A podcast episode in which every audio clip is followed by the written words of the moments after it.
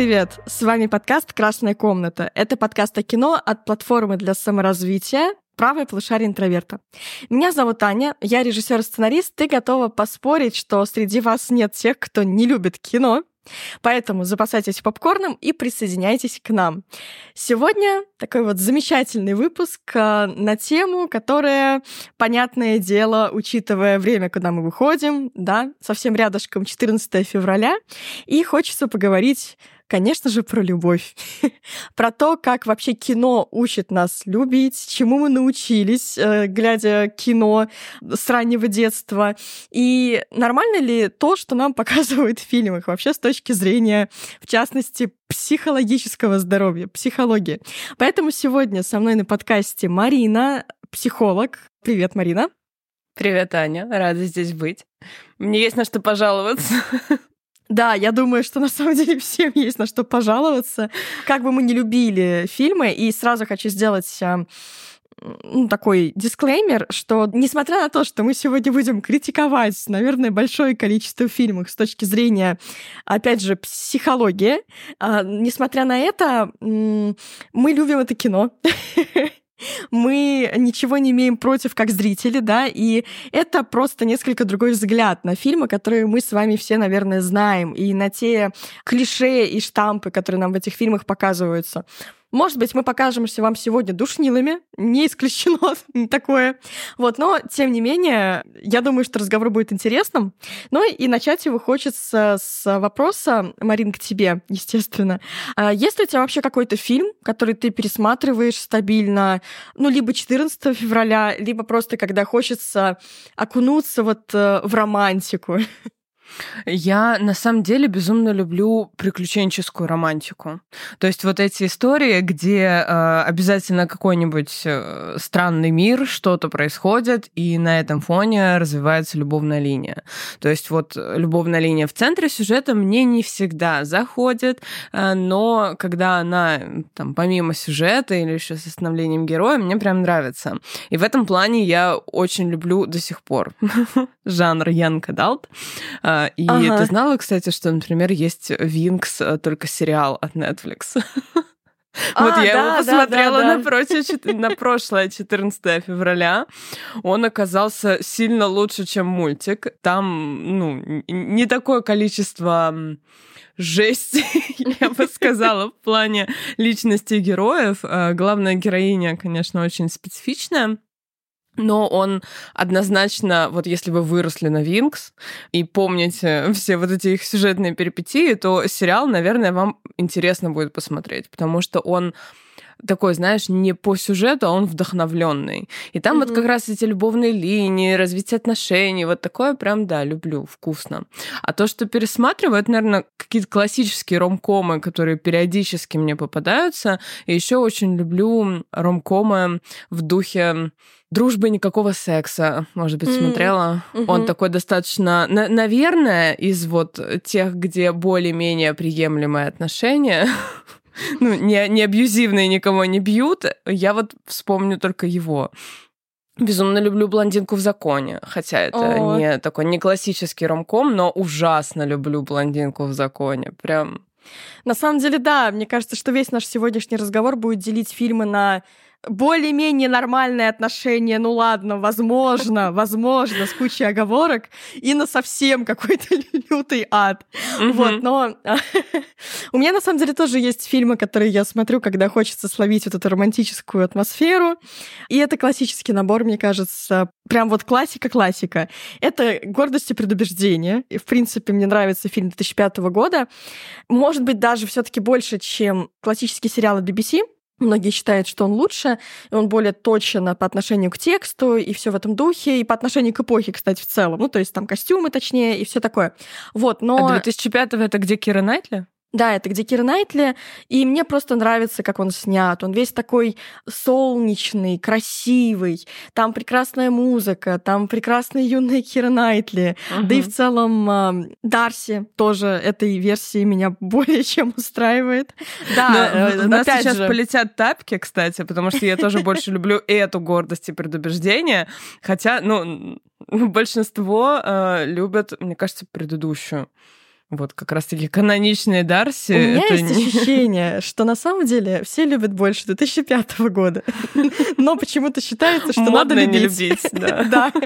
Ну, почему-то считается, что надо любить версию от BBC. Я ничего не имею. Ну, то есть она мне тоже нравится, но вот просто это первая адаптация этой книги, которую я видела в своей жизни, именно 2005 года, и как-то она сразу лет с 11 э, вот мне понравилась, и я часто ее смотрю как раз-таки в моменты, когда хочется вот такой романтики. Это не рамком, конечно, да, ни в коем случае. Это серьезное драматическое произведение а, со сложными отношениями, со сложными характерами. Но вот да. Еще есть э, замечательный рождественский фильм, который называется «Интуиция». Не смотрела, Марин? М-м. Там история про то, как парень и девушка встречаются, по-моему, в книжном магазине. И так складывается, что они как бы вот вроде хотят познакомиться, но решили все это дать на откуп судьбе. И в итоге она пишет ему на странице книжки какие-то свои контактные данные, а он на денежке, на купюре. Вот. И они всем этим меняются. Естественно, эти предметы у них не остаются, то есть она расплачивается этими деньгами, там книга тоже куда-то уходит. И, ну и типа вот если они все таки найдут эту книгу, эту купюру, значит, судьба. Ну и, естественно, да, не будет никаким спойлером сказать, что они находят, и все и становятся самыми счастливыми на свете. Ну, понятно, что там тоже она вот-вот должна выйти замуж, а, и вот вдруг появляется как какой-то чувак из книжного магазина, с которым они поменялись телефончиками. И как бы, ну, пора явно отказываться от свадьбы, от жениха, ну, естественно. Вот это тоже один из таких очень популярных шаблонов, штампов из кино, да, когда э, свадьба в последний момент отменяется, скрипят двери церкви, где происходит бракосочетание, кто-то залетает и говорит «нет, я против». Это вот э, это мой мужчина, моя женщина и прочее. Вот. А, но тем не менее, фильм очень такой классный в своем жанре, очень атмосферный, очень рождественский, э, с красивыми, безусловно, очень актерами. Приятно смотреть в целом на эту историю. А, ну и, наверное, еще это тоже вот такие вот ромкомы, прям совсем-совсем а, двухтысячных годов, знаешь, вот там, где много достаточно такой не самой умной комедии. А, я помню, я смотрела картину с Дженнифер Лопес и Рейфом Файнсом. Для меня это вообще люди из разных вселенных. Ну, то есть у них настолько разный какой-то вайб, вот актерский вообще, они настолько на разных волнах находятся, но при этом они играли романтическую пару. А в фильме я даже не помню, как он назывался, честно. Что-то про горничную, которая встречает миллионера а, в отеле, в котором она работает. И, понятное дело, вот это... Ты могла бы сейчас пересказывать сюжет дорамы, кстати. Да, да, да. Ну, вообще, как бы под такое можно подвести. Сколько, сколько историй так сделано. Это прям максимально простые рамкомы. Было забавно, потому что я вообще люблю очень Рейфа Файнса. Я смотрела с ним почти что все фильмы. Это тот вариант, когда сначала ты видишь фильмы с актером класса А, потом такой, ну ладно, давайте я посмотрю еще парочку из вот этих вот непопулярных, потом ты отсматриваешь все фильмы, которые с ним не очень популярны, и остаются вот там 3-4 фильма, которые ты до конца откладывал и думал, что до этого ты не дойдешь. Но ты доходишь и до этого. О, а на ком у тебя были такие фиксации? Потому что я, я безумно понимаю вот это вот, ты увидел какого-то актера и начинаешь навязчиво смотреть да, всю да. фильмографию, где ковыряешься, там, оценка на кинопоиске 3,8. Ты такой, ну надо, но он же там снимался. Нет, Именно. я посмотрю это чисто из принципа. Ну, вот Рэй Файнс и еще Бенедикт Камбербэтч, Джонни Депп. У меня тоже такой, ну, набор, классическая комбинация, мне кажется, а, там девушек и, в принципе, людей моего возраста примерно. Но вот с Рейфом Файнсом это зашло совсем на какие-то, ну, дальше всего. И я знаю, что когда он снимался в этом рамкоме, он параллельно играл маньяка во второй, по-моему, части «Молчание ягнят», ну вот истории про Ганнибала Лектора, и он буквально бегал там от одной площадки к другой. На той он э, социопат, который, ну, просто типа совершенно неадекватный, жуткий человек, а на другой он миллионер и мечта всех женщин. И более того, вот, ну, в рамкомах хорошим актерам играть абсолютно нечего, если так подумать. Это просто история про «будь красивым», вот так красиво ходи, и все. И он там именно этим занимался, и это все очень забавно. Но, опять же, иногда такое кино очень хочется посмотреть, правда. Ну и плюс, еще есть различные драмы, которые меня очень глубоко трогают. А, например, есть картина «Английский пациент», тоже с Рейфом Файнсом. Там прекрасная история любви на фоне Африки, на фоне Второй мировой войны, и как бы вот некоторые эмигранты из Европы и прочее, которые оказались э, в Африке а, северной. И, ну, это безумно красивое кино, и безумно трагичное кино, и отношения, которые нам там показываются между героями, это просто ужас. Они так страдают, но они так красиво это делают, простите. Но вот кино умеет нам предоставить такие страдания, чтобы мы захотели на них смотреть. А если говорить, Марин, про любимые пары, вот именно конкретно пары, я, наверное, даже еще конкретизирую вопрос, потому что я понимаю, что есть а, вот, а, например, пара героев из английского пациента, которая, наверное, является одной из моих любимых, но они абсолютно, абсолютно нездоровые отношения у них. Это просто кошмар. А есть пары которыми ты как будто бы даже вдохновляешься и думаешь, блин, ну да, вот это прикольно. А есть ли у тебя вообще такие пары? Встречала ли ты такие пары в кино? Я могла бы привести пару, которую не пропустит цензура, поэтому у меня есть запасная пара. Ну, эта пара такая, прям, знаешь, они абсолютно отвратительные люди, mm-hmm. но они прекрасная пара. Это в сериале не сработало. Главные герои Джаред Лето и Энн Хэтуэй, они максимально неприятные люди. То есть они Джаред Лето там играет вообще безумнейшего нарцисса, восхитительного нарцисса, при всем при этом он потрясающе его играет, и насколько они прекрасная пара, они даже эстетичная внешне пара, и при всем при этом они вот прям как пазлы складываются вот во всей этой дряни, вот во всей этой, том, что они делали, то, как они себя проявляли, вели с другими, и тем не менее а, у них очень четкая была вот у пары такая идеология «мы и mm-hmm. они». Вот есть я и моя любовь всей жизни, и есть весь остальной мир. И еще безумно люблю пару, ну, несостоявшуюся пару из э, сериала «Дрянь», э, вот, собственно, самой «Дряни» и католического священника.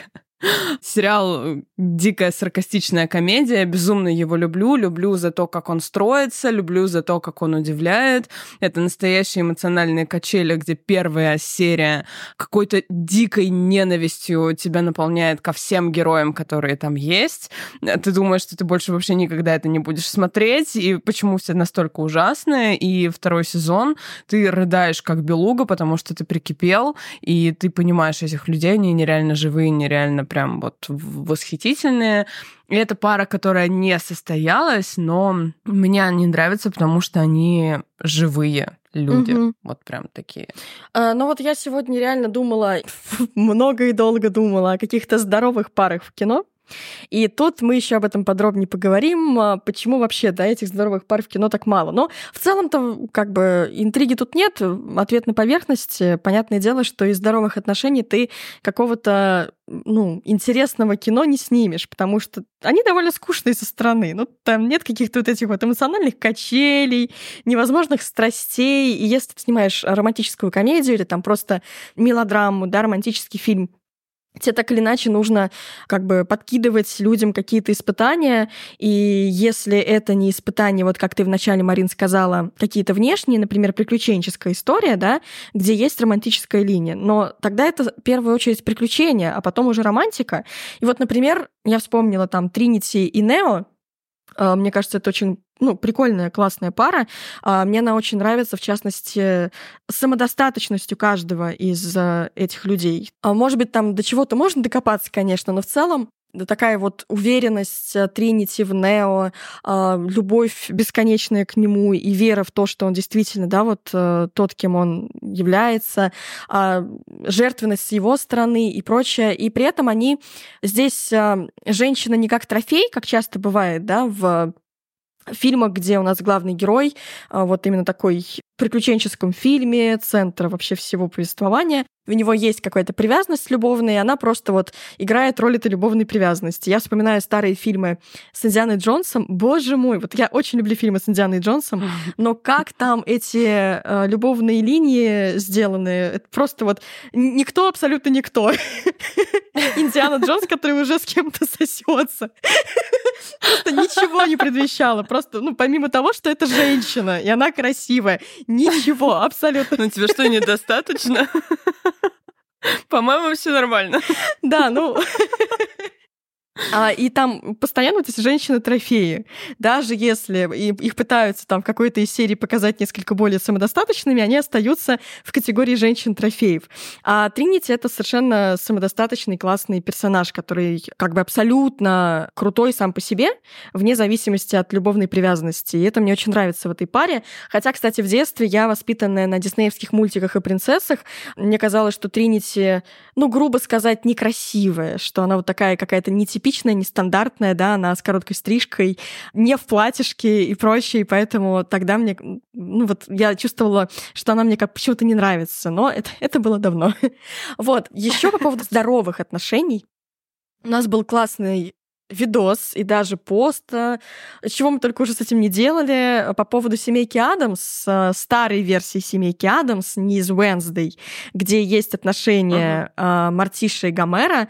И вот, да, это, мне кажется, действительно очень классный пример примерно о том же, о чем ты говорила, Марин, со своими парами, а, что есть э, внешний мир, к которому вы настроены враждебно или, по крайней мере, скептично. То есть это не история про открытость внешнему миру, но зато внутри семьи все очень хорошо.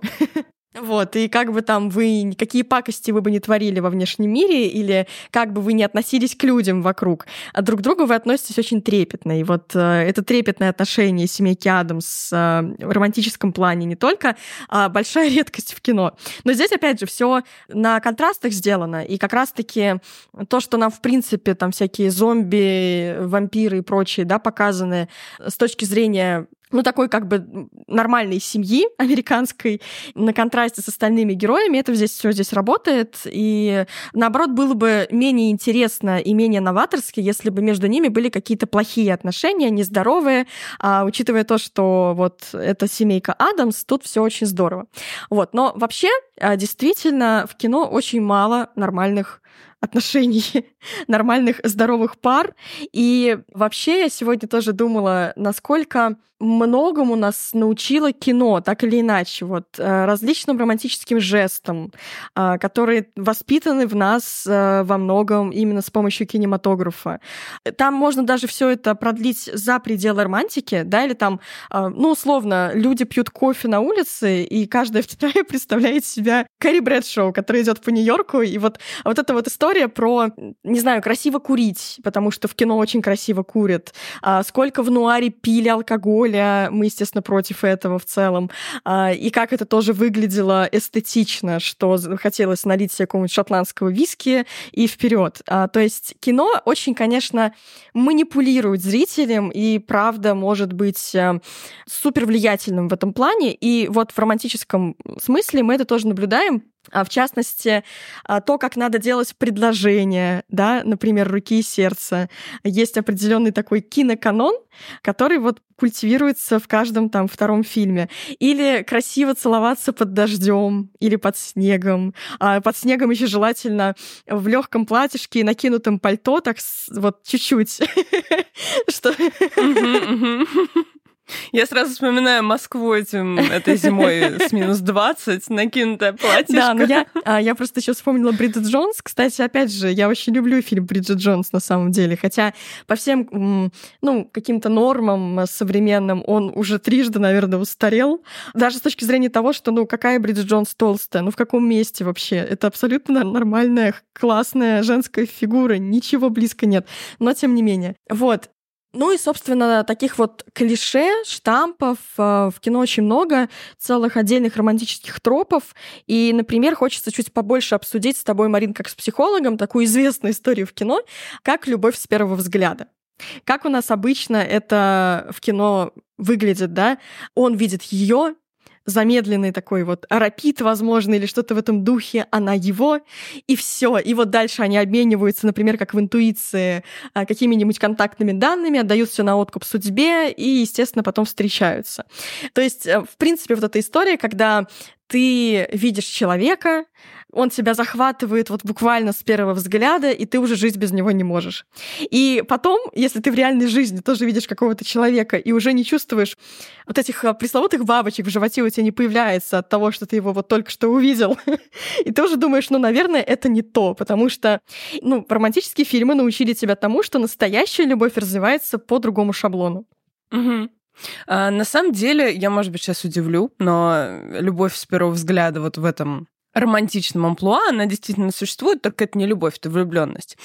И в психологии это прям принципиально разные понятия, потому что любовь — это выбор. Это когда я могу один, я там знаю, как прожить жизнь один, но вот хочу с тобой, ты прикольный, давай там вместе будем дальше. И любовь может быть вообще без влюбленности, а может из влюбленности родиться. Но влюбленность сама по себе — это чувство ну, скорее для меня оно дискомфортное, потому что это такой а, бум нейромедиаторов в нашем мозгу, и он ничего хорошего не делает. Почему вот эти бабочки действительно существуют? Почему вот это вот любовь с первого взгляда, самая что на есть фиксация, прям все, мне никто больше не нужен, только он, и он идеальный, и это начинается вот эти вот всем подружкам рассказывается, что нет, вы просто ничего не понимаете, критика отключается, все подружки могут говорить, да там, да это гоблин какой-то, что ты делаешь, беги, а ты не слышишь. И если мы посмотрим, что в этот момент а, происходит в голове, то это реально так. Потому что у нас в безумном восторге прилежащее ядро мозга — это такая а, часть, которая наслаждается здесь и сейчас, которой нравится влюбленность. Влюбленность — это такое прям кайфовое чувство. Оно там что-то попахивает размножением, продолжением рода, эволюция это одобряет, это всегда хорошо. Еще это про безопасность, возможно, мы партнера найдем, нам будет классно, круто.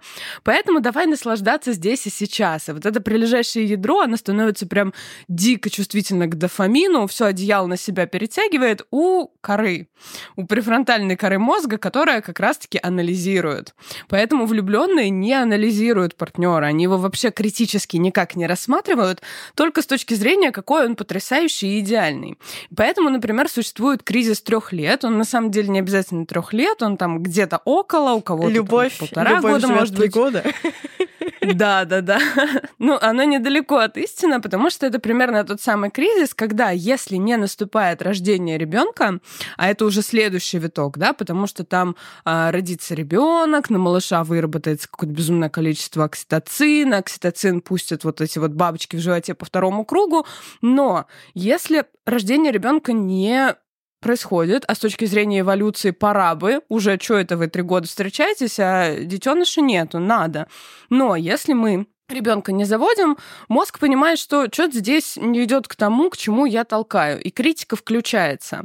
И вот этот вот нейромедиаторный бум, он опадает, кора более критично начинает смотреть на партнера, и наступает вот этот кризис, где за всей идеальностью э, мужчины или женщины начинают проступать носки из-под дивана, там то, что он посуду за собой никогда не моет, и вообще бесит, а вы слышали, что он чавкает вообще за столом, ну и начинают появляться какие-то такие детали, бытовые зачастую, потому что мы их как будто бы не замечали все вот это время, а пока у нас бабочки в животе были. И вот этот кризис трех лет, либо пара его проживает нормально, все хорошо, я все еще э, выбираю быть с тобой дальше, и тогда уже влюбленность она перерастает в любовь, либо же на этом кризисе трех лет пара просто расходится, и это тоже абсолютно нормально, потому что критика включается, и все-таки я как психолог и как человек считаю, что любовь значительно более надежная история, чем влюбленность, когда мы человека выбрали, потому что мы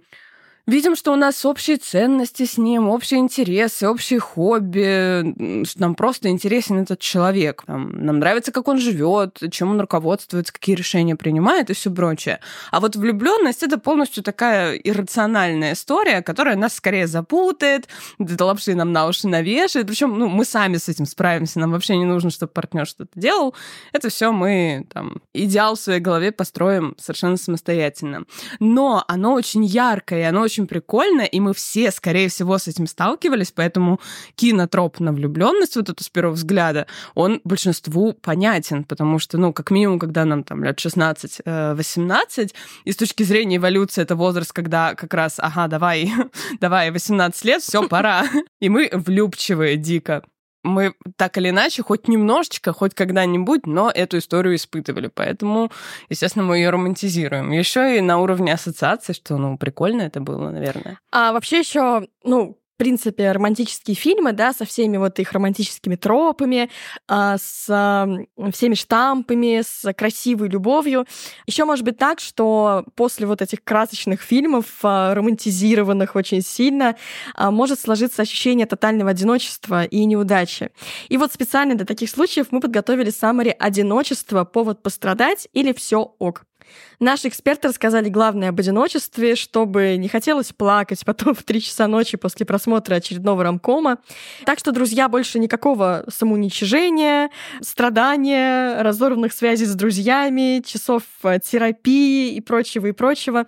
Просто переходите по ссылке в описании и всего за 300 рублей в месяц э, получаете доступ не только к этому саммари, но и к более 500 видео саммари. На нашей платформе собрано вообще очень много всяких научных, развлекательных материалов, материалов, которые помогут найти ответ на любой вопрос и просто весело провести вечер. В частности, у нас много есть чего про любовь, и еще есть даже отдельный саммари про отношения пар в кино. Там рассматриваются с точки зрения психологии а, различные пары, из известных фильмов и сериалов, и дается им определенное экспертное описание. А еще от Марины есть совершенно замечательное, потрясающее саммари про разбор фаворитов клуба романтики. Друзья, ну это же просто прекрасно. Есть тоже, да, такой вариант провести, например, 14 февраля. Пользуйтесь. А, есть э, промокод. Как раз э, мы, кстати, пишем э, подкасты в день алмазной лихорадки. Поэтому, да, я надеюсь, что создатели КР нас пощадят, и 14 февраля для одинок-одиноких одиночек тоже будет что-то подобное. В общем, а, друзья, если что-то из этого вас заинтересовало, а может быть все сразу, то промокод кино30, обязательно его ловите, кино30, а, он подарит вам 30 дней бесплатного доступа. Активируйте его в поле «Ввести промокод», и он действительно, а, здесь очень важно заметить, только для пользователей при оплате российскими картами. Поэтому имейте в виду, Переходите по ссылке и наслаждайтесь.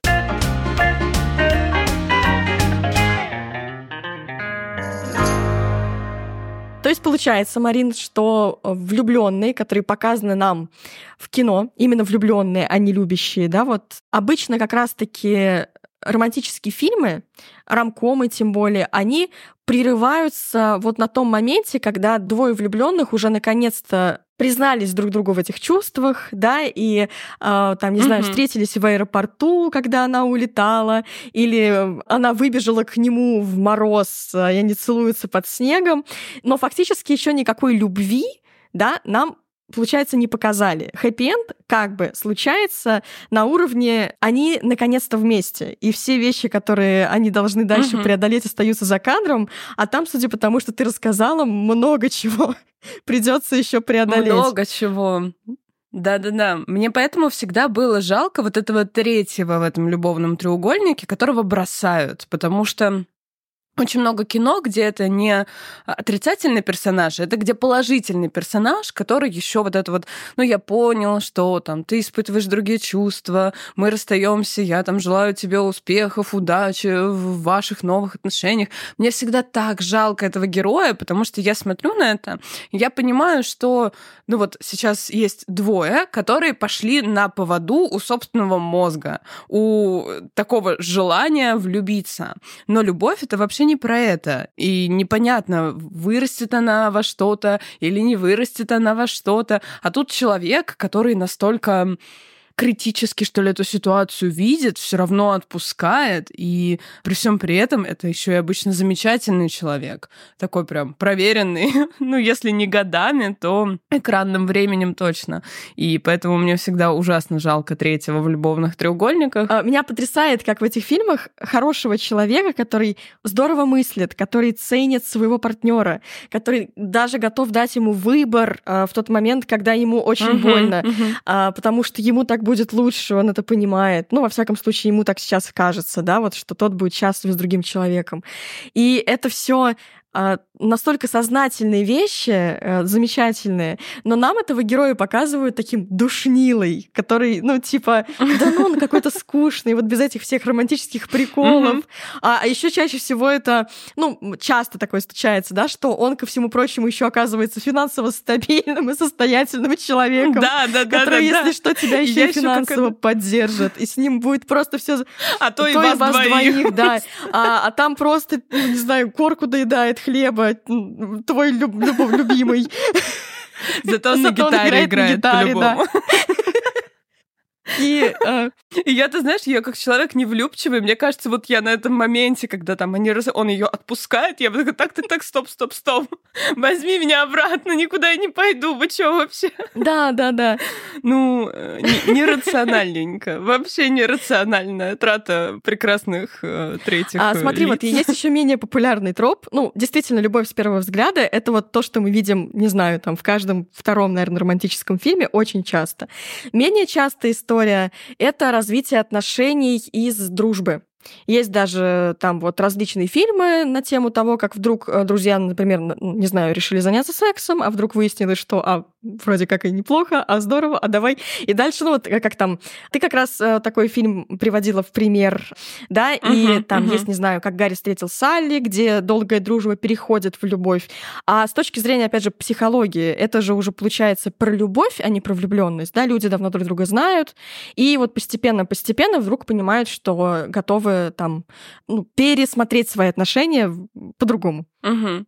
Да, совершенно так. А, то есть тут получается и у влюбленности, и у любви есть некий бонус на старте.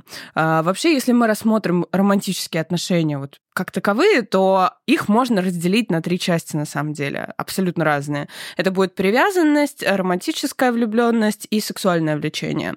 При всем при этом прикол в том, что они могут существовать как все три вместе одновременно, так может что-то выпасть из этой формулы, а может что-то два выпасть.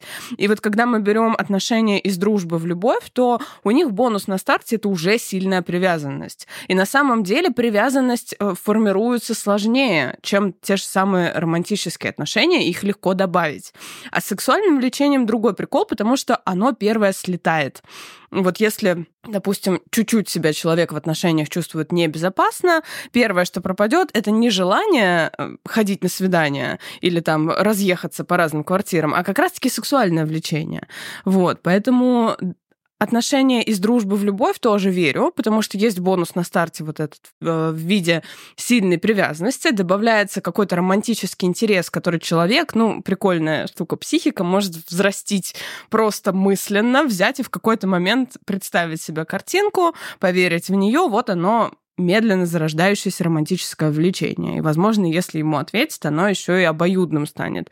А сексуальное влечение — это вообще отдельная тема, и э, оно скорее будет обусловлено не вот этим авантюризмом, наверное, а больше про безопасность, несмотря на то, что романтизирует нам совершенно обратно. И я до сих пор помню вот эту сцену из «Мистера и миссис Смит», mm-hmm. которая безумно страстная, красивая, и вся вот это вот сначала рушится дом, потом они занимаются любовью. Но как психолог я смотрю на это, думаю, боже мой, а вы как вообще потом жить-то жизнь будете? Это, ну, очень плохая затея, так мириться, ужасная затея, не надо надо так. Но романтично выглядит, конечно. Выглядит прям... эффектно, да. Для кино так или иначе да, важно, эффектно. чтобы выглядело эффектно. Кстати, я сейчас вдруг такая, знаете, рандомный интересный факт из мира кинематографа. А, самый первый поцелуй в истории кино вообще был снят еще в XIX веке, вот когда кинематограф только-только появлялся. И это даже еще не э, кинематограф братьев Люмьер. Это фильм, который был снят на так называемый кинетоскоп а, Томаса Эдисона. И там вот э, забавно, кстати, друзья, если хотите, можете посмотреть. Э, это буквально займет у вас там минут 15. Вот эти вот фильмы для кинетоскопа Эдисона. И там есть... Это микроскопические картины, да, там на буквально буквально 10-20 секунд, потому что тогда еще не было других возможностей. И там есть вот э, первый поцелуй в кино, где пара, при том, кстати, пара совершенно такая, знаешь, э, неконвенционально красивая и молодая. Вполне себе такие, ну, как бы довольно-таки взрослые люди обычной внешности. И такой вот э, невинный поцелуйчик в щечку чмокаются они, а потом еще чуть-чуть в губы. Ну, тоже абсолютно без какой-то страсти. Вот, это первый поцелуй в истории кино а еще совсем не настолько эффектный, как там Анджелина Джоли с Джонни Деппом, но любопытно. И вообще вот кинематограф Эдисон, эти маленькие фильмы, они как будто бы отчасти каждый из них где-то предвкушает жанр, который потом будет развиваться. Там а чуть-чуть нам показывают какое-нибудь прекрасное тело спортсмена, вот это накачанное. Ты видишь в этом а, зародыш какой-то супергероики в кино. Или там а, два боксера, и оп, спортивная драма зарождается и прочее. Забавно. Здесь вот мелодрама, можно сказать. Но это так. А возвращаясь к романтическим фильмам, то есть, смотри, Марин, самый главный вопрос. Если я насмотрелась романтического кино, у меня есть ощущение, что я должна влюбиться, вот потеряв голову, просто улетев на другую планету от этого чувства, и я вдруг вижу человека и не чувствую этого, это не должно меня беспокоить, потому что любовь может и без влюбленности развиваться, да, через дружбу, через привязанность, э, и никакой из этих вариантов любви, uh-huh. он не является лучше или хуже другого, да, то есть просто условно у каждого свой путь. Кто-то действительно может влюбиться как в кино, а кто-то может э, не чувствовать вот этой вот э, дикой влюбленности, но при этом построить отношения замечательные, в которых будет классно, здорово долгие годы. Абсолютно так. Причем мне второй вариант нравится сильно больше, потому что он про осознанность. А, он про выбор, он про сознательное решение, а влюбленность, она, она такая страстная, красивая, эффектная, но она коварная, блин, вообще. Я люблю пример, сейчас будет он дико странный, но одно время, когда говорили, помнишь вот эту фразу, что у пьяного на языке, то у трезвого в голове? Да. Вот с точки зрения картирования э, мозга, да, посмотреть, что происходит в голове у пьяного человека, это вообще не так, потому что когда человек э, в состоянии in алкогольного опьянения у него выключается префронтальная кора. То есть, грубо говоря, он вообще не анализирует свои действия и поступки. Можно ли это считать тем же человеком, если нас делает человеком то, что мы можем понимать последствия своих действий. То есть мы простраиваем там, ну, каждое наше слово, которое мы говорим, мы говорим зачем-то. И этот анализ как раз-таки проводят вот лобные доли мозга. Да, они помимо этого что там логарифмы считают, но они же наслаждаются искусством, они же могут различать там полутона, понимать, что красиво, что некрасиво. То есть это такие э, высшие функции мозга, которые, по сути, нас делают человеком. И тут вот они в какой-то момент могут от отключиться. И я, например, скорее смотрю на то, что человек в состоянии алкогольного опьянения — это совершенно другой человек. И этот взгляд даже наукой называется вот такое диссоциативное опьянение, что это как будто бы некая пьяная личность, которая ничего общего с трезвым человеком не имеет. Вот с точки зрения влюбленности, там, конечно, абсолютно другая природа, так как это работает в мозгу, но она достаточно похожа тем, что влюбленность префронтальную кору вырубает. И, соответственно, человек не анализирует, э, с кем он, зачем он, есть ли у них общие ценности. И психологи, которые работают с парами, они очень четко это ощущают, потому что вот этот кризис трех лет, он на самом деле супер нечасто перерастает в отношения. При всем при этом к этому кризису трех лет очень многие пары умудряются пожениться, умудряются скрепить как-то свою семью, и здорово, если они вот в этот кризис, когда начинают его чувствовать, придут в терапию, им помогут, э, и они, ну, действительно найдут какой-то общий язык для коммуникации, и тогда влюбленность с большей вероятностью перейдет в любовь. Но я дико романтичная и, в принципе, способна романтизировать все что угодно, но при всем при этом я, вторая моя сторона, это такой жуткий материалист. И я знаю пары, которые вместе там золотую свадьбу отыграли, 50 лет, еще что-то. И вот когда у этих пар берут интервью, э, то есть как вы прожили вместе так долго, там друг друга не убили, чаще всего э, у них будут какие-то свои фишки, там, Раз в неделю мы садимся и рассказываем друг другу, что нас не устраивает. Раз в неделю мы там что-то делаем. Или это вообще пары, которые там ходят или обращались в семейную терапию. То есть у них по-любому есть какой-то вот этот секрет общей коммуникации, который они налаживали. И тут мы зачастую, как люди, и это абсолютно нормально, ищем какую-то золотую таблетку. И нам кажется, что вот влюбленность искра же была, мы же этого человека захотели, значит, дальше все как-то само а оно вот не само, оно само только до трех лет, потому что оно имеет значение для эволюции, продолжения рода и так далее. А дальше оно само уже, ну, не поедет, все, это как инерция, она кончилась. Дальше все будет только разваливаться, если мы там не будем ухаживать за этими отношениями. Угу. Поэтому оно, конечно, да, мне больше даже нравится второй вариант, когда это осознанный выбор, когда это понимание, например, того, что я все-таки там хочу с этим человеком быть. А, а есть другим. еще и третий вариант, тоже популярный в кино. Может быть, даже несколько популярнее, чем из дружбы в любовь, потому что из дружбы в любовь всегда а, менее драматично, чем вот и первый вариант с любовью с первого взгляда, и тот, о котором я сейчас говорю, это от ненависти до любви. Когда первый раз героиня, например, видит э, человека и говорит, господи, это, это худшее, что еще я испытывала в своей жизни, я так его терпеть не могу, у него такой отвратительный свитер, он такой страшный, он мне так не нравится. И вот там накидывается, накидывается эта история.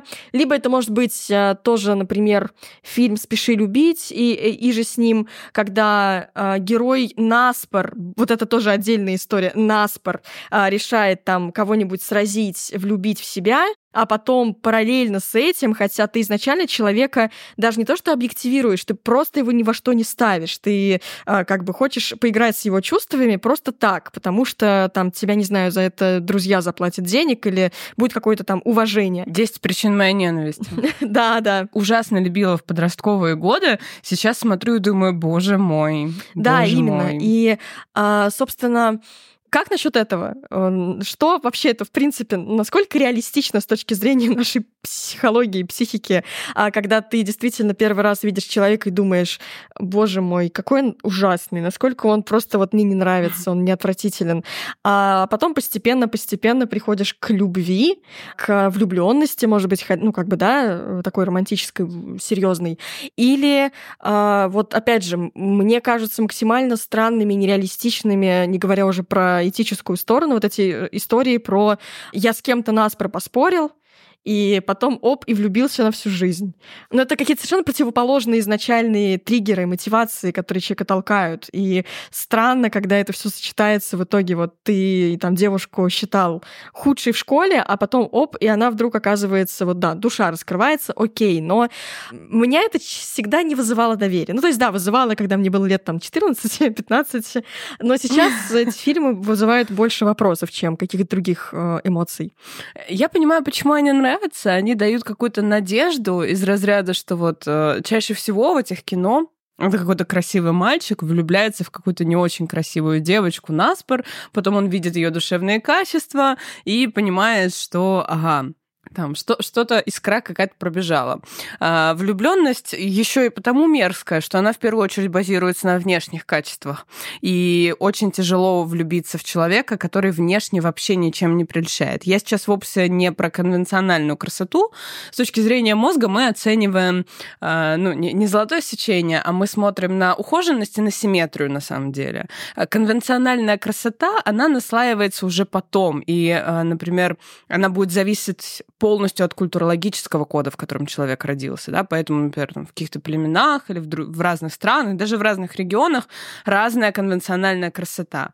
Но какие-то люди будут казаться красивыми вообще всем, какие-то не будут казаться красивыми. И это как раз потому, что мы оцениваем эти вещи мозгом как симметричность и отсутствие каких-то явных болезненных mm. признаков. Ну вот прям там какой-то э, сыпи сильной или кожа зеленой. Ну, короче, если парень не зомби, все хорошо, и лицо симметричное, окей, он может пройти вот этот ценз нашего мозга. Дальше уже мы будем оценивать харизму, мы будем смотреть, как он с нами обращается, есть ли у нас какие-то ассоциации и так далее.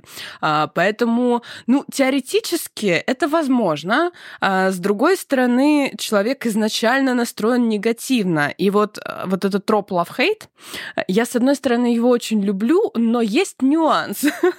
То есть вот когда это прям вражда, я не верю. Оно нереально, потому что любовь — это про выбор, про безопасность. Любовь — это когда хорошо. Если в любви плохо, там уже работают другие механизмы. Там уже э, привычка, там уже ошибка атрибуции, там уже эффект невозвратных затрат, ну то есть то, что нам страшно расстаться. И, короче, есть какие-то якори, которые нас в отношениях удерживают, но не любовь. То есть там тоже мы будем держаться, не потому что мы выбираем сознательно жить вот в этой жестокости, а потому потому что ну, там есть соответствующие причины. А вот сам по себе love-hate, когда это а, прям сильная ненависть, тут внезапно вспыхнули чувства, нет, так не бывает. Любовь про безопасность. И если мы изначально вот эту безопасность не чувствуем, откуда этим чувством взяться? Но иногда они что делают? Они понимают, что вот сильные контрасты не очень хорошо работают, и, возможно, они даже в сценарии не идеально вписываются, поэтому они добавляют вот эти вот моменты. Сейчас а, поймешь, о чем я, когда там главная героиня, например, задумалась, а так uh-huh, ли он uh-huh. плох? Вот случился такой случайный разговор, или там случайно он помог ей не свалиться с моста в озеро в грязь. Вот эти вот случайные моментики, они такой как будто мосточек бросается вот в этом лавхейте, которые заставляют героя задуматься, а такой ли он плохой. И на самом деле здесь про весь вот этот шарм антигероев, почему нам, в принципе, антигерои нравятся. Я, например, обожаю вот прям протагонист артистов, они для меня что-то такое вот, ну, как бы нужно себя с чем-то идентифицировать в кино, хорошо, пусть будет. А вот антигерой — это прям, прям кайф, потому что они обычно более mm-hmm. на нас похожи. А, они совершают ошибки, они какие-то странные, они могут агрессивными быть, потому что, ну, ни один человек не может быть всегда доброй лапочкой, а протагонист чаще всего какая-то стабильная добрая лапочка. И поэтому нам легко себя с ним идеализировать, но в антагонисте мы видим себя живого, который и злится, и выбеситься может, и там чуть что, и гавкнуть просто на партнера. И на самом деле мы все такие. А, вот. И поэтому это чаще всего, когда влюбляются вот в этого антигероя, который достаточно живой, дают вот эти мосточки, через которые его можно оправдать.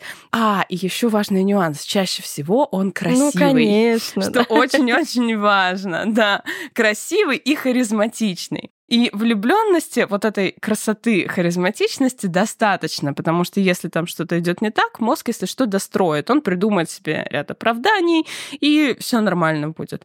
Э, и со стороны это тоже интересно смотреть, потому что мы-то не видим вот эту идеализацию в голове героини, например, или там главного героя, а, и нам кажется, что это просто контрастно. Но на самом деле все не всегда так контрастно. Ну, конечно, в жизни такое не часто происходит. А, ну и такого лав-хейта прям у нас в жизни нет. Нас может бесить какой-нибудь коллега, прям вот дико бесить, а, но вероятность того, что мы, даже если в итоге в него влюбимся, и он в какой-то момент перестанет нас бесить, она достаточно небольшая, угу. потому что обычно нас раздражают достаточно стабильные такие вещи. Ну, разве что с ними что-то делать. Ой, слушай, а, я тут вспомнила, вот ты сказала про 10 причин моей ненависти с Хитом Леджером. И угу. я вспомнила другой фильм с Хитом Леджером, который я пересматривала недавно. Вдруг мне захотелось, я его в детстве очень любила. И вот тот момент, когда тебе такой, блин, хочу что-нибудь такое вот там лет 10 назад, что смотрела, срочно пересмотреть. И я пересматривала «Историю рыцаря» с Хитом Леджером. Не помнишь этот фильм? Mm-mm. М-м. Боже мой, это вот история, опять же, про... Короче, там главный герой Хит Леджер, который Сначала был оруженосцем рыцаря, но так сложилось, что рыцарь умер, и для того, чтобы не терять деньги и так далее, его небольшая команда из там парочки оруженосцев буквально, которые постепенно чуть больше растет, становится просто как бы обширнее, она решает делать вид, что рыцарь не умер, он дальше участвует в турнирах, а, и как бы вот на месте этого рыцаря под его именем выступает Хит Леджер. А это, естественно, была мечта всей его жизни, и он там всегда хотел быть рыцарем, и всем пожертвовал, а, и все и все в этом духе. И, а, естественно, есть любовная привязанность, естественно, есть любовь романтическая. И это та самая дама сердца из, ну, как бы самого высокого элитного класса общества, да, такая вот прям вся мадам прекрасная. И они почти что не общаются весь фильм, то есть она просто приходит на его состязание и там за него болеет, и дает какие-то там свои платочки, цветочки, да, чтобы его как-то так немножечко подразнить, поддержать. И в какой-то момент они встречаются, и он вообще как бы все эти победы посвящает ей. И она тоже э, об этом с самого начала почти что ему говорит, что вот я такая вся деловая, э, хочу, чтобы ты для меня выиграл турнир. И он в честь нее собирается выиграть турнир. Его там, ну, понятно, что это очень сложно, и все в этом духе. А в какой-то момент они встречаются снова, и она говорит, а знаешь, а я хочу, чтобы ты ради меня проиграл турнир. Потому что, ну, как бы выиграть — это про твою честь, э, про, твою, про твое тщеславие. Ты это делаешь ради себя, а теперь ради меня проиграть проиграет турнир. И э, он буквально перестает что-либо делать э, на этих своих состязаниях. Его там бьют, э, истязают. Это все очень жутко и страшно. И ты смотришь и думаешь, боже мой. И это вы показываете как любовь, как что. То есть они потом должны быть вместе. И в конце, естественно, не вместе. Но это же просто ужасно. Это даже не love-hate. Это э, человек, которого ты любишь. Во всяком случае, сценаристы позиционируют ваши чувства как нежные, трепетные, любовные чувства. И ты смотришь, как твоего любимого человека бьют на глазах у толпы, и это то, чего ты хочешь. И я такая, боже мой, фильмы нулевых. Это, конечно, что-то с чем-то просто. И при этом фильм классный. Ну, то есть он вполне себе, он смотрится очень легко. Он такой стильный, прикольный. Но, боже мой, вот это вот, вот эта же девушка и вообще все эти отношения, я не понимаю. И, и это же выглядело как действительно вот это поступок. Вот это он молодец. Он действительно вот сделал э, ради женщины, совершил такое. А потом ты думаешь, боже, а, а как женщина-то до такого довела? Почему она вообще, почему в данной ситуации она решила вот так вот поступить? Это просто кошмар. Это вот а, постепенно я перехожу, в частности, к теме вообще ну, максимально нездоровых отношений, которые очень романтизируются в кино. Вот такие вот поступки из серии того, что я сейчас описала, безумно романтизируются в кино, и как бы кажется, что в итоге герой Хит Леджера поступил правильно, что он пошел у нее на поводу, и вот э, потом, естественно, она сказала в обратную сторону, что а теперь я поняла, ты можешь проиграть турнир ради меня, а теперь будь добр, выигрывай. А он уже весь избитый, ему, ему плохо, у него все болит, но теперь надо выигрывать турнир ради своей женщины. Просто кошмар. Или, например, э, жутко абьюзивные отношения. Еще, кстати, один троп, так стереотип скорее, э, из фильмов, который меня правда пугает. Это когда, например, человек, да, молодой человек, э, парень видит девушку, они даже еще не знакомы, и он там кому-нибудь из героев второго плана говорит, она будет моей, я точно ее добьюсь, она точно сходит со мной на свидание. И дальше нам показывают некоторое количество сцен, где он действительно добивается ее внимания, хотя изначально она вообще к нему никаким образом не прикипела. Это история про сталкинг практически, или такое вот, ну, очевидное давление в сторону человека, как бы, которому до тебя дела вообще нет. И здесь я вспоминаю образцово-показательный фильм а, романтического типа, да, «Дневник памяти» с молодым Райаном Гослингом, который начинается просто дико. Ну, то есть о какой любви вообще может идти речь, когда... А, помнишь, Марин, э, первую сцену фильма, ну, знакомство их? Э, очень плохо. Мне кажется, я так давно его смотрела. Ну, в общем, а, главные герои, девушка и парень, пересекаются в каком-то там местном парке аттракционов, и все катаются на аттракционах, и вот он видит эту прекрасную девушку, и у него тоже в голове щелкает, что все, она будет моей. Ну, а если у мужчины в голове щелкает, она будет моей в кино, а, значит, э, так и будет. И как бы вообще никаких отмаз не принимается. И он решает позвать ее на свидание, хотя девушка вообще, типа, знать не знает его, ей нет никакого дела, там не было никаких а, переглядок, знаешь, или вот вещей, которые как-то бы вообще дали нам понять, что она как будто бы тоже бы к нему подошла, но, может быть, там стесняется или не до конца решила, насколько ей это надо, но, тем не менее, какой-то начальный интерес есть. И она катается со своими друзьями на колесе обозрения, и он идет к этому колесу обозрения, руками забирается, добирается по колесу обозрения, как какой-то акробат, да, до ее как бы кабинки, сиденья, и говорит ей, если ты со мной не согласишься пойти на свидание, я сейчас отпущу руки и отпускает одну руку. И она такая, нет, нет, нет, ну все, хорошо, ладно, ладно. И так начинается история большой любви. Экологичненько. То есть можно, да, вот просто, друзья, там, кто нас слушает, Марин, ты представить себя в ситуации с этой девушкой, какой-то непонятный чел, которого ты не знаешь. Окей, может быть, он даже Райан Гослинг, и он очень классно выглядит. У меня к Райану Гослингу очень много, знаешь, сколько вопросов. Я до сих пор не отошла от драйва. Мне до сих пор, ну, тяжело, понимаешь? Я с Гослингом, в принципе, познакомилась в Ла Ленде. Ага. И Ла Ленд меня удивил концом, потому что я, э, я смотрела его в кинотеатре, и я весь фильм сидела и ждала хэппи-энда. Я так сильно ждала хэппи-энда. Я так его ждала. И меня как будто, знаешь, в конце в жизнь окунули. Я безумно люблю, когда так делают, но вообще вот это тенденцию ре- более реалистичного взгляда в кино, в современном, она мне очень-очень нравится. Но иногда я э, реально иду смотреть что-то с целью того, что я точно знаю, что там будет хэппи-энд. Поэтому я, например, если мне что-то советуют, я всегда спрошу, там хэппи-энд или я буду плакать? И сколько там стекла вот, в процентном соотношении? Насколько мне будет больно? Потому что если в фильме э, какой-то плохой конец или такой неоднозначный, грустный, ну, мне надо морально подготовиться, подождите. Это будет не досуг, это будет что-то про изучения, наверное, больше. А к фильмам таким понятным и простым а, мы скорее обратимся с точки зрения досуга. Ну, именно вот у которых большое количество клише, а, у которых хэппи-энд точно, мы знаем, что там пара в конце будет вместе. Они более такие успокаивающие, наверное. Угу. Но вообще Действительно, а, вот дневник памяти, или, кстати, про La La я хотела даже отдельно немножко рассказать и сказать, потому что мне кажется, что концовка это вот самая сильная вообще сторона этого фильма, да. а, потому что еще внутри вот этой эстетики самого фильма он очень условный, да, он такой вот настоящий, как будто бы весь, это вот мюзикл, и вдруг в конце мюзикла а, все заканчивается плохо, ну не то чтобы плохо, все заканчивается нормально. Более uh-huh. того, они же оба себя реализуют в итоге. И не факт, что они сделали бы это, если постарись вместе, что у них получилось бы. А, но при этом они по отдельности.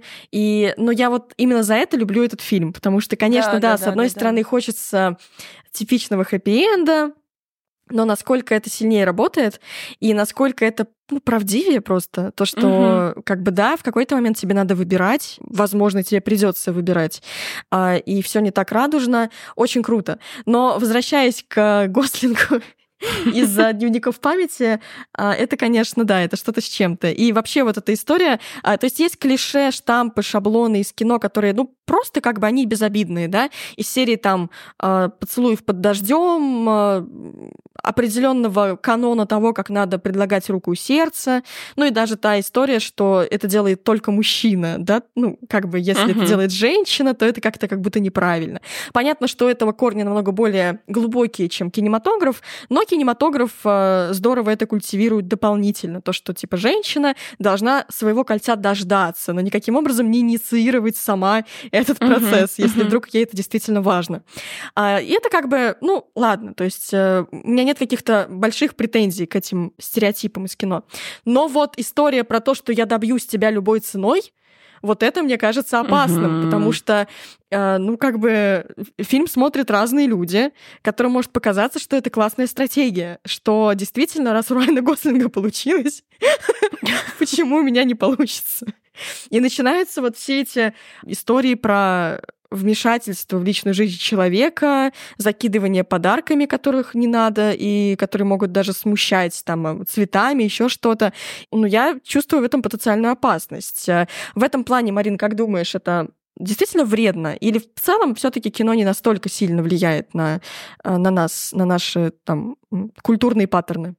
Ну, тут нельзя сказать, что оно не влияет, и нельзя сказать, что оно радикально влияет. Я как... В конце концов, я психолог. Я сейчас попробую сидеть на двух стульях. С одной стороны, нельзя рассматривать человека вообще вне контекста его генетики, его семьи, и у нас есть вот основная концепция в биологии, в науке, которая сейчас рассматривается. Человек — это трехфакторная модель биопсихосоциальная. То есть, что человек — это совокупность его биологии, то есть генетики, то, что ему там от родителей, бабушек, дедушек досталось, и то, как его, в принципе, гены вот именно в нем, именно вот в этой яйцеклеточке разложились, а, в этом эмбрионе. Плюс это социо, это та среда, в которой он рос. Причем с точки зрения психологии там важна не столько семья, сколько вообще все. Школа, учителя, регион, страна, вообще все. Климат, экология, вот все это социо, в котором человек э, рос. И психо — это то, как человек, в принципе, свои собственные стратегии сформировал. А, как он реагирует на стресс. Он высокочувствительный или он, наоборот, такой более закрытый открытый, а, какая там именно личность, как он реагирует на агрессию, как он из конфликтов выходит. Вот именно такие его штучки. И все вот эти три вещи, они составляют то, что мы видим, то, с чем мы взаимодействуем, да, самого по себе человека. И кино во всем этом, оно там же вот где социо. Но есть нюанс. Нельзя сказать, что оно вообще не влияет, да, что там у него совсем маленькое может быть значение, но оно будет, потому что все, что мы делаем в жизни, это, по сути, реализовываем свои воспоминания. Наши воспоминания берутся из нашей насмотренности. Насмотренность наша берется от того, что мы запомнили то, чем мы впечатлились. Ну вот, скорее всего, каким-то рядовым кино я не впечатлюсь, а тем, как Гослинг карабкался на колесо обозрения, я впечатлюсь, я это запомню. Но вот, кстати, смотри, не запомнила, к счастью. Вот, и получается, что все это откладывается у нас в папочку воспоминаний. В какой-то момент мы режем это все на кусочки и, собственно, реализуем в жизни. Просто реализуем собственную насмотренность. То, что мы видели в своей семье, то, что мы видели в кино, то, что мы видели в жизни, в метро, в электричестве, вообще без разницы угу. где, все это все равно у нас откладывается примерно в один тазик, из которого мы потом формируем себя и свое поведение. Поэтому чем больше мы туда накидаем вот таких тропов, вот на, на такой жестокости, тем будет страшнее последствия. А если человек посмотрел э, вот что-то такое, но при всем при этом он он жил в семье, где вообще все прекрасно, где все друг друга уважают, очень бережные, очень ласковые отношения э, между мамой и папой, то не будет такого. Ну, то есть вклад семьи, он будет все равно побольше, потому что чаще повторяемость угу. этого события, чаще повторяемость этой насмотренности. А если смотреть на Райана Гослинга на колесе обозрения каждый день?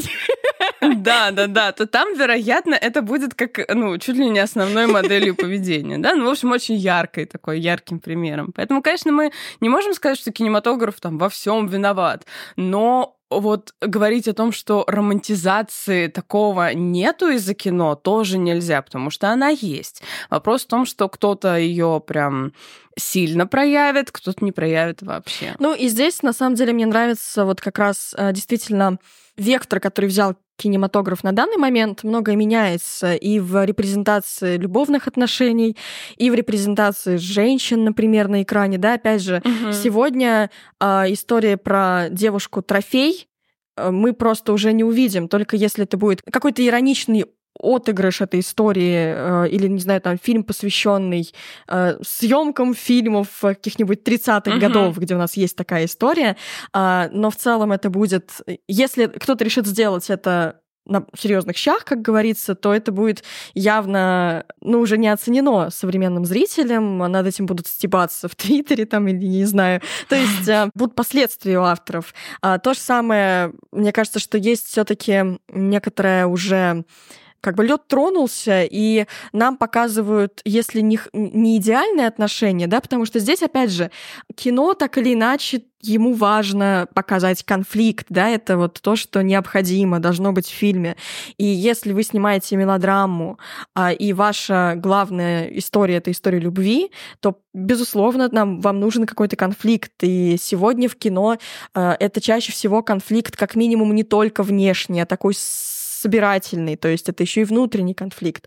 А значит, что в отношениях действительно должно быть не все в порядке. И э, различные там включаются э, вот все эти страдания, эмоциональные качели. Вот еще один э, такой каноничный пример плохих отношений из э, фильмов и сериалов, тем не менее, которых все знают, это, естественно, Мистер Биг и Кэрри Брэдшоу, э, и все вот эти, собственно, эмоциональные качели, на которых они катались много лет, и это было очень плохо. вот сегодня смотришь и думаешь, блин. И там же та же самая история про еще и троп, э, вот есть такой мужчина твоей мечты, а есть классный мужчина рядом, который тебя любит, который тебя готов поддержать и морально, и финансово, и а, тем не менее, как бы она выбирает мистера Бига, да? Хотя там вроде были какие-то звоночки не очень приятные со стороны ее, а, пардон, я забыла имя второго вот этого главного молодого uh-huh. человека, да, который занимался мебелью, но, тем не менее, он тоже там показан вот как тот самый душнило, который нормальный человек. Ну, а нормальный человек — это скучно. Да, у нас там даже сколько приколов, и просто даже в речи мы можем замечать, да, вот эта история про то, что, ну, девочки любят плохих парней, что вот э, скучно быть нормальным, скучно быть обычным, э, здоровым психологически, в конце концов. И действительно ощущение, что сегодня этого меньше, и даже история история мистера Бига и Кэрри Брэдшоу в продолжении секса в большом городе, да, она совсем поменялась. И, друзья, спойлер, если не хотите э, знать, что там было э, в продолжении секса в большом городе, то можете перемотать буквально там на минутку. Но он погибает, и нам наконец-то впервые за долгие-долгие-долгие годы показывают, что Кэрри Брэдшоу пытается найти поддержку в себе, э, свой собственный внутренний стержень, не пытаясь постоянно отталкиваться от э, отношений с мужчинами. И э, это поведение героини не нулевых годов. И то, как вот мы сегодня смотрим фильмы из того времени, не говоря уже про более еще старые фильмы, да, там вообще 20 uh-huh. века, глубокого 20 века, скажем так. Хотя там тоже разное было на самом деле. Вот, например, в Голливуде 30-х вполне себе были такие эмансипированные женщины, которые, ну, прям все в порядке с этим было. Но потом все поменялось. Но вот сегодня здоровых отношений или, во всяком случае, какой-то более адекватной репрезентации нездоровых отношений с меньшей романтизацией этого мы видим больше, а, хотя я уверена, что совсем, конечно, из кино это не уйдет. И на самом деле, наверное, это и нормально внутри фильмов. Ну, то есть, так или иначе, а, действительно, кинематограф будет эксплуатировать то, что ярко то, что красиво смотрится. Если красиво смотрится Брэд Питт и Анджелина Джоли, которые занимаются любовью, параллельно все круша, это будут снимать. И э, тут все-таки надо, наверное, отдавать себе отчет, что кино это аттракцион, оно появилось как аттракцион, ему важно быть в первую очередь интересным. Ну, никто, в конце концов, не считает кино э, главным источником каких-то знаний о мире, да, то, на чем он учится. Мы да. надеемся. Если так, то, друзья, не надо этого делать. Там много спорного. А, но, тем не менее, а, я вот так резюмирую в целом, все-таки считаю, что штампы клише романтического характера в фильмах это так или иначе все-таки норма. А, и пока мы будем реагировать на эти клише, пока мы будем ходить в кино на фильмы и получать от них определенное удовольствие, пока мы будем хотеть включать э, рамкомы нулевых, например, про то, как Рэй Файн встретил Дженнифер Лопес недолго и счастливо, это будет работать. Э, кинематографисты отталкиваются от запросов общества. Вот сейчас запросы несколько поменялись, поменялась э, репрезентация определенных вещей в кино. Но будет оставаться и это, и не надо отталкиваться от него в первую очередь э, при формировании своих внутренних ценностей и ориентиров.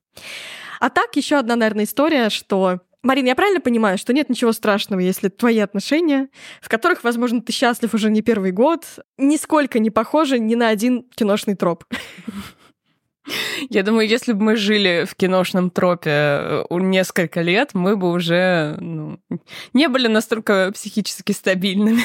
Это не просто, в конце концов, когда постоянно есть какая-то динамика, плохо и когда ее постоянно нет, но в даже самых надежных отношениях конфликты все равно будут. И тут вопрос, как их рассматривать. Можно рассматривать конфликты как э, повод для расставания, э, только ссор и негатива. Можно рассматривать конфликты как точки роста, которыми они являются. И не обязательно все решают конфликты битьем посуды, а, не начинают их из-за цвета штор, которые не нравятся и так далее. Конфликт можно решить словами, очень мило, кто-то решает конфликты шутками. В общем, не нужно какому-то шаблону соответствовать. У вас вполне может быть своя стратегия, которая работает только для вас, работает хорошо, и она клевая. Ну и, кстати, если вы хотите все-таки как-то больше сориентироваться в своей стратегии, а, в том, что такое здоровые отношения, у нас а, на платформе для саморазвития «Право полушария интроверта» есть большое количество саммари про отношения, а, про то, как построить здоровые отношения, про то, как вести конфликты конфликты, выходить из конфликта без битья посуды, да, и того, что мы периодически видим в фильмах. Поэтому напоминаем вам, друзья, что у нас действительно есть платформа с огромным количеством разного контента, поэтому если вы хотите нас поддержать, переходите по ссылке в описании и оформляйте подписку всего за 300 рублей в месяц. Более того, для слушателей нашего подкаста у нас есть специальный промокод, который звучит кино 30 в описании под подкастом. Еще вы прям увидите, как он выглядит на всякий случай. Кино 30, а, который дарит бесплатный доступ к нашей платформе на целый месяц. И вы за этот месяц можете, ну, столько всего классного и полезного узнать и про отношения, и про одиночество, да, вот э, ок ли это или нет, что, например, 14 февраля вы празднуете в одиночестве, э, ни, ни с кем. А, и про кино, и про что у нас там только нет, друзья. У нас там есть разные форматы, и то, что можно послушать фоном исключительно, и то, что будет классно посмотреть, и развлекательные форматы, и форматы очень серьезные, вдумчивые, на много часов. Выбирайте, я уверена, что нет человека, который прошел бы на нашу платформу и не нашел бы там вообще ничего, что его интересует, потому что, ну, мы, правда, делаем контент обо всем на свете, классный, экспертный, динамичный, интересный. Переходите по ссылке. В поле ввести промокод при оформлении подписки вводите кино 30, получаете 30 дней бесплатного доступа, ну и дальше 300 рублей в месяц.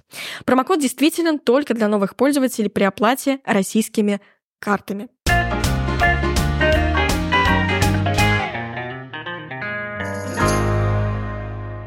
Марин, а, спасибо большое за этот разговор. На самом деле очень классно было вот именно проанализировать определенные вещи из кино с психологической точки зрения. А, возвращаясь к моему дисклеймеру из начала, может быть, где-то мы подушнили на тему того, что Райан Гослинг знакомится со своей возлюбленной довольно-таки специфическим образом. А, друзья, мы, естественно, понимаем, что это кино, да, и я как раз хотела закончить э, и уже закончила тем, что в этом нет чего-то критичного, потому что все таки фильмы они, как Марина сказала, подтвердила, влияют на нас только на определенный процент. И надо ну, критически, с нормальным, вменяемым анализом подходить к тому, что вы видите, что вы читаете, а, с кем вы общаетесь и прочее, прочее. Дело не в кино. Но, тем не менее, еще раз порадуемся тому, что фильмы тоже меняются, а, меняются романтические отношения внутри фильмов. И, собственно, наверное, спустя какое-то время появятся какие-то новые штампы и клише, а, которые будут уже немножко о другом. Спасибо, Марина, еще раз, что пришла. Спасибо тебе, было очень интересно. Я прям поностальгировала, вспомнила все, что я любила. И как-то даже по-другому взглянула сама. Это было полезно. А ни в коем случае не хотим, опять же, вас там как-то ограничивать, да, и советовать вам не смотреть ваши любимые токсичные романтичные фильмы из нулевых. Сами, возможно, будем это делать в ближайшую неделю, да, тем более после этого подкаста. Да, да, да. Но я все еще, если я увижу где-то кино с Челентано, я же не пройду мимо. Ну, просто не смогу. Но желаем вам, конечно, классных, здоровых отношений в вашей реальной жизни. Пусть вы со своим партнером э, сидите классно у себя дома, кушаете вкусненькое, смотрите на то, как, э, прости, опять же, Гослинг тот самый, забирается по колесу обозрения, и будете думать вместе о том, боже мой, как это нездорово, как это плохо. А у вас такого не будет. И все вот эти вот неприятные вещи, травмирующие, страшные, э, от которых много стресса, пусть они все остаются в кино. В частности, кстати, кино очень здорово работает с нашим запросом немножечко, ну, таких вот более ярких э, эмоций, да, вот так нас взбодрить в этом плане. И здесь вам помогут разные романтические, в частности, фильмы. А в целом, Пусть у вас все будет хорошо. Спасибо, что слушаете нас. Переходите по ссылке, захватывайте промокод Кино30 и ждем вас на нашей платформе для саморазвития. Пока-пока. Пока-пока.